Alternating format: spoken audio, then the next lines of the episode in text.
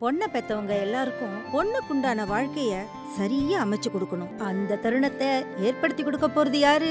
Wedding butterflies wedding butterflies நல்ல வரன் பார்க்கறது மட்டும்தான் நம்ம வேலை. மற்ற எல்லா வேலைகளையும் அவங்கள நம்பி ஒப்படைக்கணும். துப்பாக்கி மாற்றான் கோமாளி மெர்சல் அப்படின்னு பல படங்கள் நடிச்சு பிரபலமான நடிகை தான் காஜல் அகர்வால். ரீசெண்டா இவங்களுக்கு கௌதம் கிச்லுவோட மேரேஜ் ஆச்சு. திருமணத்துக்கு அப்புறமும் தொடர்ந்து நடிச்சிட்டு இருந்த காஜல் சிரஞ்சீவியோடவும் நாகார்ஜுனாவோடையும் பல படங்கள் நடிச்சிட்டு இருந்தாங்க. அடுத்தபடியா அவங்க நடிக்கிறதுக்கு பல வாய்ப்புகள் வந்திருக்கு. ஆனா அவங்க பட வாய்ப்புகள் எல்லாம் ரிஜெக்ட் பண்ணிட்டு இருக்கதா தகவல் வந்துட்டு இருக்கு அதுக்கு காரணம் அவங்க பிரெக்னெண்டா இருக்காங்க அப்படிங்கிற மாதிரி பல தகவல்கள் வந்துட்டு இருக்கு ஆனா இது எந்த அளவுக்கு உண்மை அப்படின்னு தெரியல. ஆனா அவங்க இப்போ எந்த படமுமே புக் பண்ணல அப்படிங்கிறது தான் உண்மை. மேரேஜ்க்கு அப்புறமா படம் பண்ணிட்டு இருந்தவங்க திடீர்னு ஸ்டாப் பண்றாங்க அப்படின்னா அவங்க பிரெக்னெண்டா தான் இருக்காங்க அப்படிங்கிற மாதிரி பலரும் சொல்லிட்டு வராங்க. ஆனா இது உண்மையா இல்லையா அப்படின்னு அவங்க தரப்புல இருந்து அபிஷியலா சொன்னாதான் தெரியும். இதை பத்தி நீங்க என்ன நினைக்கிறீங்க அப்படிங்கறத கமெண்ட் செக்ஷன்ல ரிவீல் பண்ணுங்க. இந்த மாதிரியான செலிபிரிட்டிஸோட ஃபேமிலி விஷயம்லாம் தெரிஞ்சுக்கணும் அப்படின்னா சினி உலகம் சேனலை சப்ஸ்கிரைப் பண்ணுங்க நீ ஆக்டர் லெவல்லாம் என்ன பண்ணுவேன் அப்படின்னு எல்லாம் கேட்பாங்க.